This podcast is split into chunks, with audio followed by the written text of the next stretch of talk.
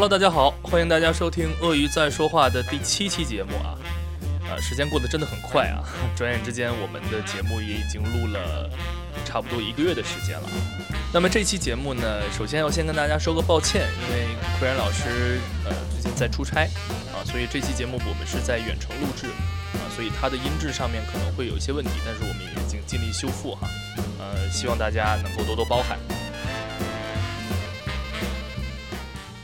老师上周做了很多撮合，也不是也不是撮合，那本身就是说有有有这么多的业务嘛，嗯，那主要还是这个光总做的嘛，哎，没有，光总现在团队中的这个地位是越来越高了嘛，啊，就是就经过一段时间的打磨，好像已经成为了一个能征善战的同志，是吧？我这刚刚开始第一步，好吧，真的是。啊，对对对，第一，我觉得已经，呃，已经是已经是不错了啊。那就说比比原来的这个呃这个员工们还是要给力一点的，给力很多。对，啊，然后有什么心得呢？你比如像是 心得不太敢讲，嗯，但确实是，呃，因为现在做的是一些比较基础的工作，那么其实更多的应该说叫做，呃，形成对这个行业的一个。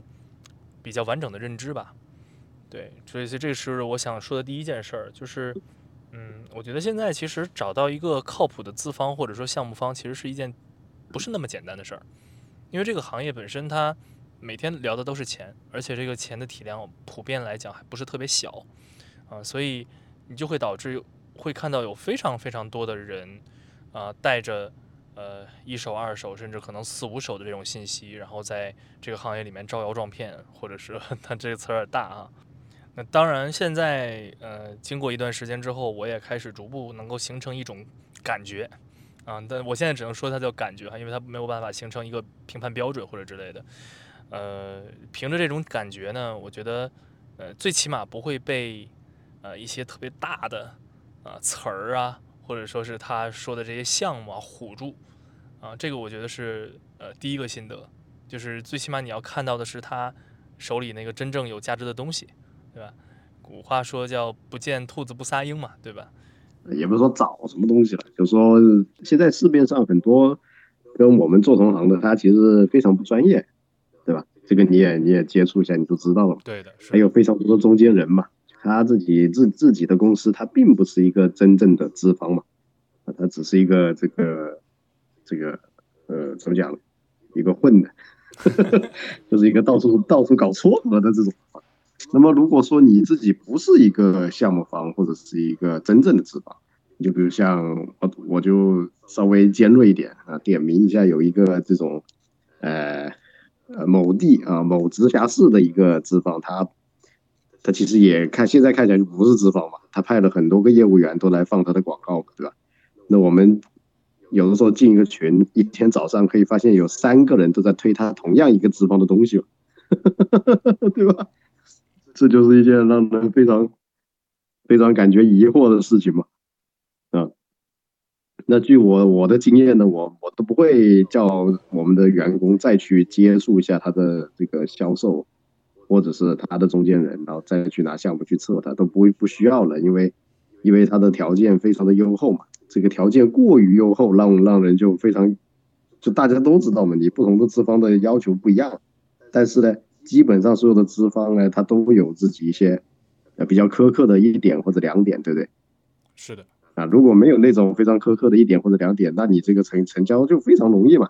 你就像我们曾经说过的，我们那个这个天意的那笔，怎么么比较多那个资金嘛，它何止是。有一到两点苛刻的要求，他全部都是苛刻要求，是吧？所以他有五六点苛刻的要求，所以就是说非常难以达到。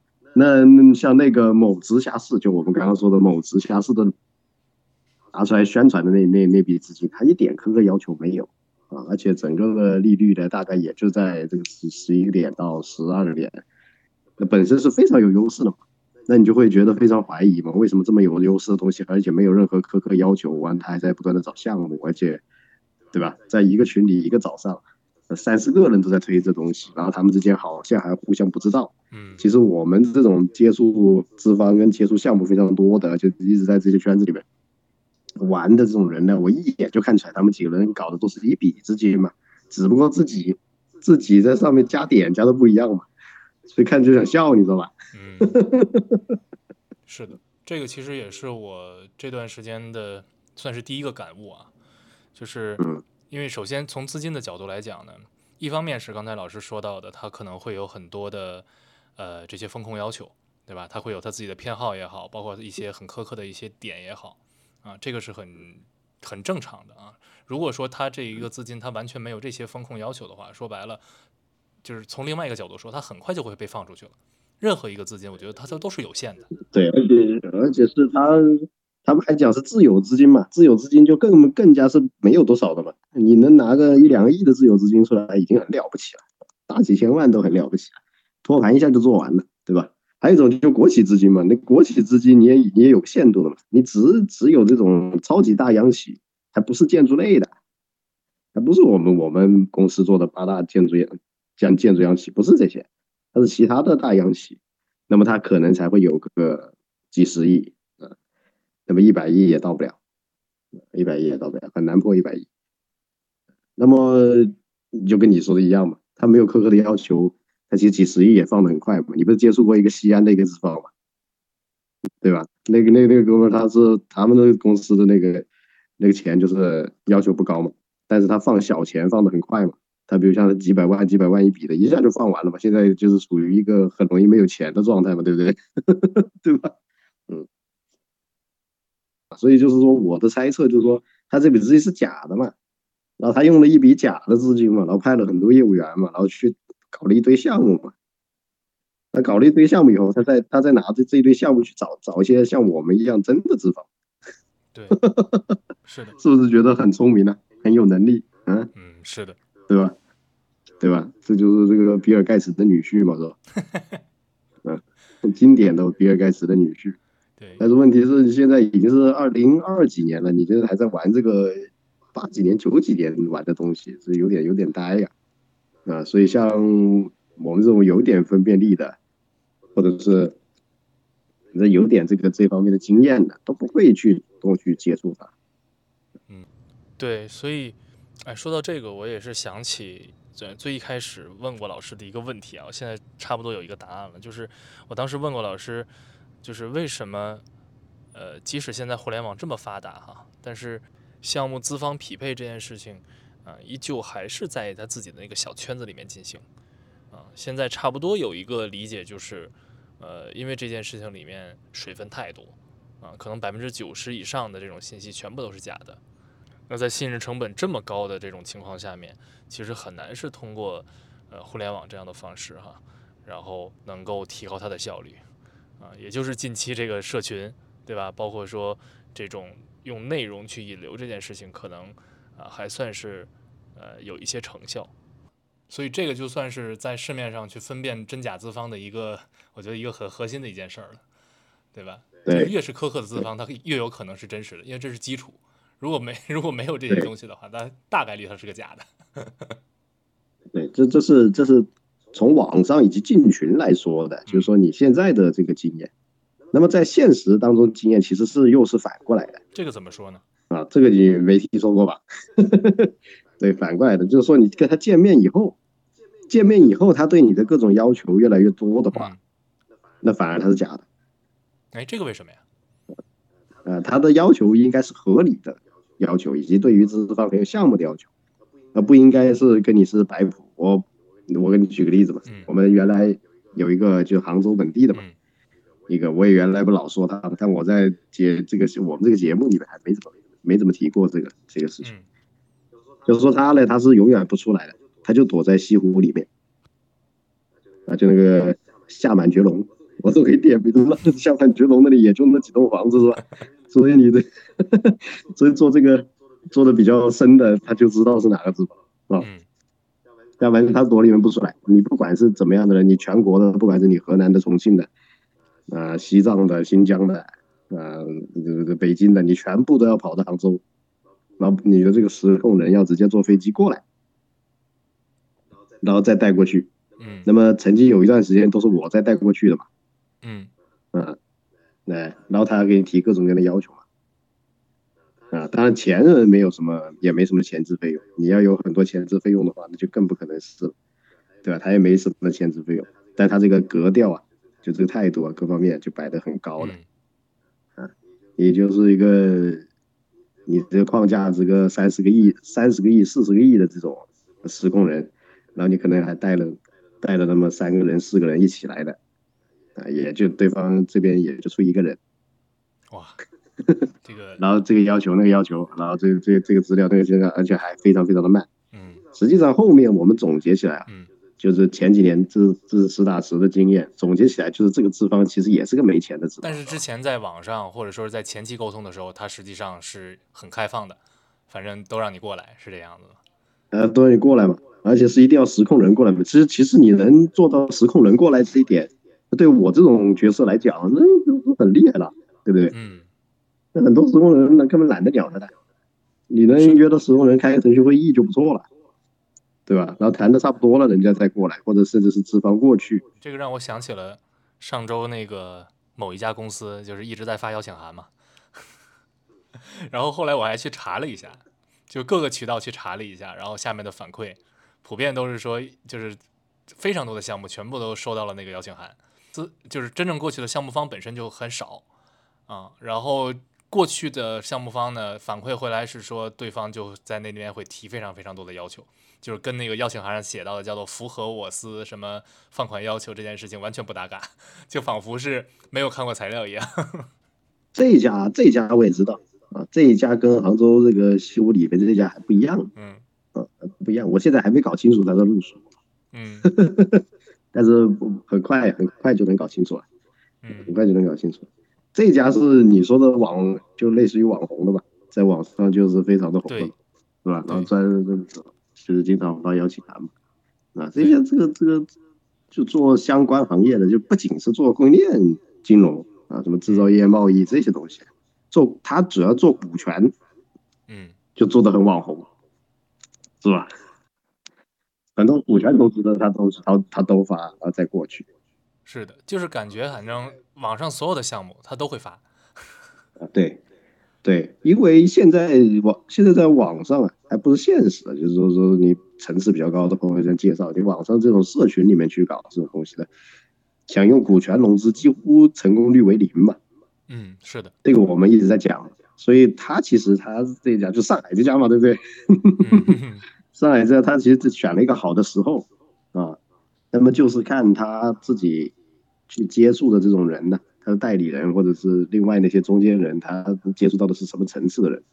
嗯啊，我我们做这个做了这么久，都很很很清楚的知道，大部分都没有层次可言嘛，对吧？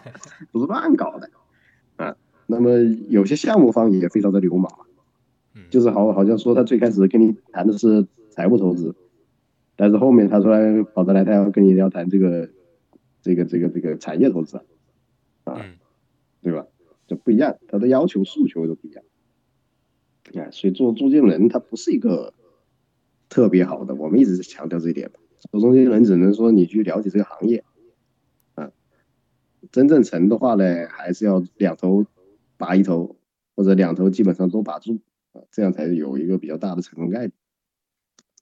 是的，这个也是我最近这段时间特别明确的一个感受，就是但凡你是要是想。把这件事情当做一个长期的事业来去做，中间人是绝对不长久的。为什么？因为中间人其实意味着是说你对你的上游和下游都没有任何把控力。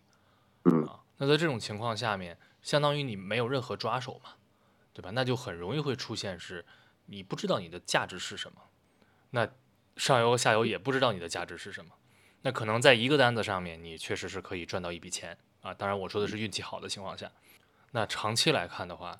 一定是会把你跳掉的，对你不可能说在两个客户之间一直夹着啊，没有人会愿意额外付出这样的成本，所以最后一定会变成就是两边你至少要把一头，对吧？那假设说我现在把的是项目这一边，相当于其实有点像是我是一个销售的角色，但是这个行业呢又会有它自己的一个特性，就是说钱永远是比项目金贵的，也是比项目少的，啊，那。也就是说，你的项目的筛选成本就会很高，啊，要把那些不靠谱的筛掉，要把那些呃可能我现在产品对不上的这些要拆掉，而且产品的这一边它也不是一个标准化的东西，对吧？你还要去提防假资方啊，你还要去提防说啊，可能某一个资方在某时某刻啊，他放不出钱来，对吧？所有这些事情都是有可能的。那如果我要是说我把着资方这边，那其实也会遇到同样一个问题是什么？就是出客。我猜想啊，那家公司为什么他会去给这么多的网红项目去发邀请函？本质上应该它的成立时间也不久，呃，在建立渠道的这件事情上面，其实还没有走得非常非常的呃深入，或者说是比较成熟啊，所以他只能先用这种方法，先至少对吧？进进件的效率要先把它抬起来。但实际上这条路其实是有点走偏了的，我觉得。呃，如果是如果我是他们的老板的话，我也会这么干。嗯，先认识人嘛，对吧？先把渠道先铺开嘛。嗯，对对，我不觉得说现在就是走偏了啊，因为他本身他要看他的资金量有多少啊，以及说他的这个第一波见人的这个小领导啊，他是什么样的想法？嗯嗯，第一波建人的小领导其实很多时候是有非常严重的问题的，就是他想赚钱嘛，啊，对吧？他不满足于自己的工资嘛，所以当然是广撒网先捞鱼嘛，捞完了鱼以后跟你提要求嘛。对吧？然后我可以这个这个非常尖锐、比较直接的去说，你像杭州那个厦门金龙那家也是啊，他的风控后面也要钱的，对他开始的销售他也要钱，这就是说这种民间资方，而且它的利息还不低啊，它利息是十五个点的，嗯，那你就会知道这个东西就就很呆了，你知道吧？对吧？嗯。这就是民间的这个搞法啊，那是你十五点，你还要加多少多少多少多少啊？最后人家的这个利息，最后最终出来的可能是十六点几、十七点几，那跟我们什么六点六点几、七点几的供应链资金，那根本比不了。对，你跟银行就是五点几、六点几就更比不了嘛，没有没有没有可比性了，完全就对吧？但是不行的，你像做这个房地产乾隆这些的，都都要找他们的，都找民间资方的。嗯，是的。然后他，然后他们还不会觉得自己赚了很多，他们会觉得自己赚的太少，因为他们的比法是跟那个那个一天千分之一，对，跟那个比的，跟老莫比的，一年三三十六个点，跟这个比的，对。对吧？它定位其实不太一样，定位不一样啊，每笔资金有自己不同的资金偏好啊，这个东西很重要，对。所以我们我们自己的资金啊，就是我们的整个系统的这些东西啊，在点位上的优势还是非常的巨大啊，非常巨大。但是上个礼拜嘛，就在我去成都看熊猫之前嘛，不是我跟你开了几个会嘛，嗯，不是也有几个资方来吗，是的，对吧？他们这个利息也挺高的，哪怕是网上银行出来的都是几个点，都是要到八到九，对吧？是的。八九十啊，而且也他其实要求也很多啊，他们要求并并不低啊，他的这个这个他的主要的好的地方呢是快放款比较快，哎对，放款非常快啊，不需要做什么动态风控啊，了解真实的这个供应链呐，不需要，嗯，所以大家都有各自的搞法嘛，对，其实我觉得他们呃一个是快，另外一个是因为下放的普遍都是小额嘛。所以其实它对于这个你的贸易贸易的真实性啊这些东西，其实它在用另外一种方式做去做对冲，就是你把量先跑起来嘛，对吧？你量跑起来之后，并没有那么多骗子，对他们来说，其实其实是有的，他这个控不住的，他这控不住的，他会变成就是说，因为你做小量的，比如像是几万、几十万啊，五百万以下啊，甚至是最那个是三百万以下，这种的呢，其实就是骗子扎堆。嗯，你没想到吧？这个真不知道，就是都是都是在这里撸你的人。那他们让他们，对你让他们去撸一个几千万出来，比如撸个两千万出来。你像我们的制造业的供应链金融的资金，经常就是放两千万，你让他们去撸这个两千万，撸不出来的。嗯，懂吧？我们的风控做的很死啊！你三年财报再改，再给我作假，再改再改，我可以不用你有税务局的章子。啊！但是你后面三个月的这个动态风控的这个交易数据，你肯定会露出马脚，嗯啊，是的，然后你一家公司，你想你想撸个两千万走，你前面注册资本金，你可能只有个一百万，只有露马脚了，对不对？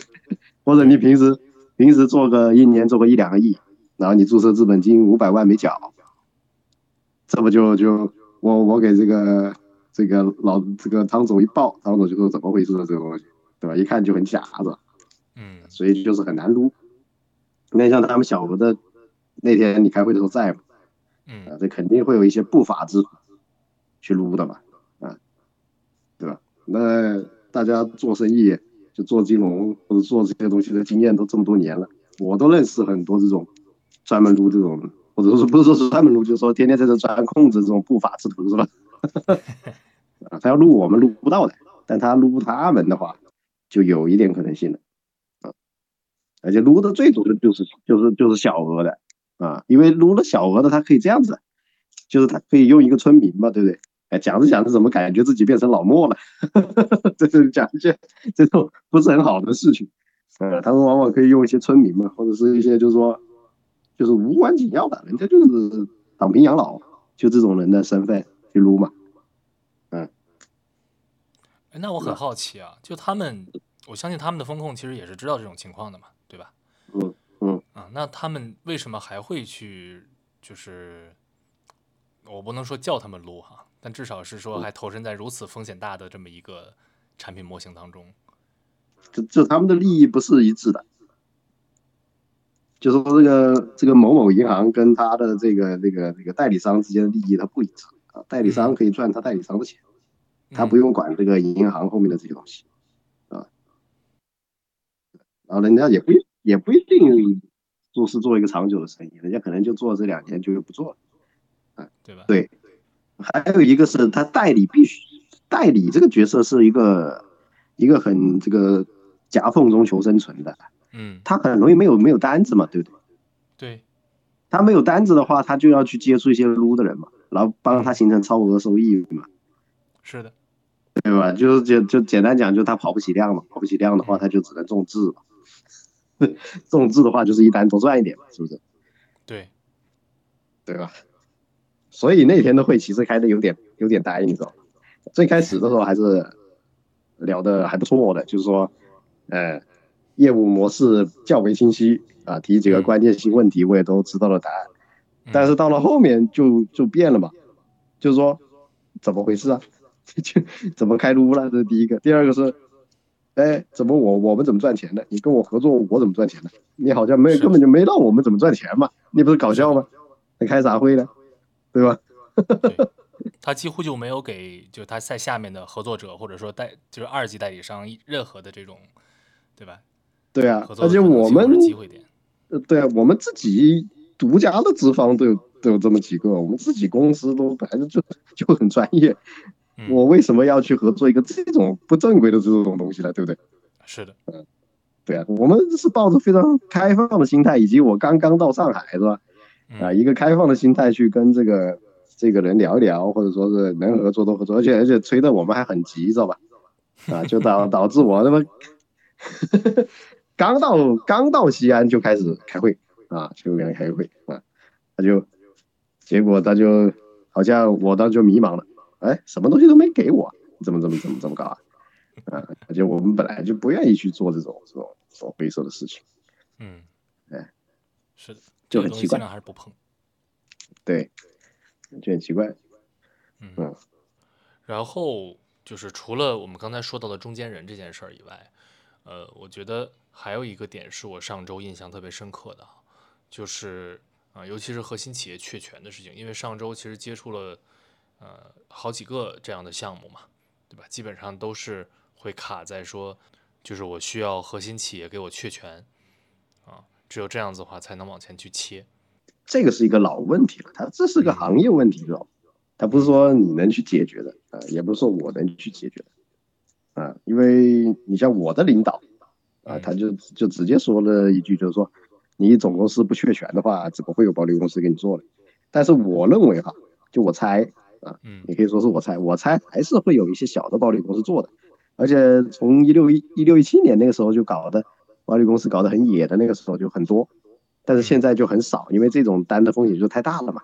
是，分公司跟你确权的话，我或者一方面他有可能确不了权，嗯，对吧？啊，大部分确不了权，还有一方面是人就不认，不认，或者是他会死命的拖你的账，对吧？嗯所以现不不是说没有啊，只是说这种的人还没有还没找到啊。如果说总公司确权的话，那就都差不多嘛。那我们自己也是一家这个比较厉害的暴利公司啊，嗯只是说我们自己没有去干这个，就新通本身没有干这个民企的业务。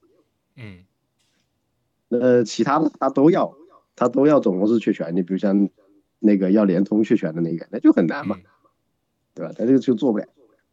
呃他们就他们这个这这边的人，他也要也要联通的总公司确权，那怎么行呢？那一共那个业务才千把来万，嗯，啊，人家总公司确权，他肯定是要确这种大一点的业务对。对。他不会，他不会因为说他本身这个账期就是在给自己好处的，在他再给你背个书，不可能的，对吧？人家本身账期就是四十二，他就是按这个账期走。哎，你不同意账期，还要我给你再再确权，不行，啊，就嗯。就不会行。所以这是一点，你把不住这个这个大型的央企，是的，把不住的啊，这个这这是个就是个伪命题。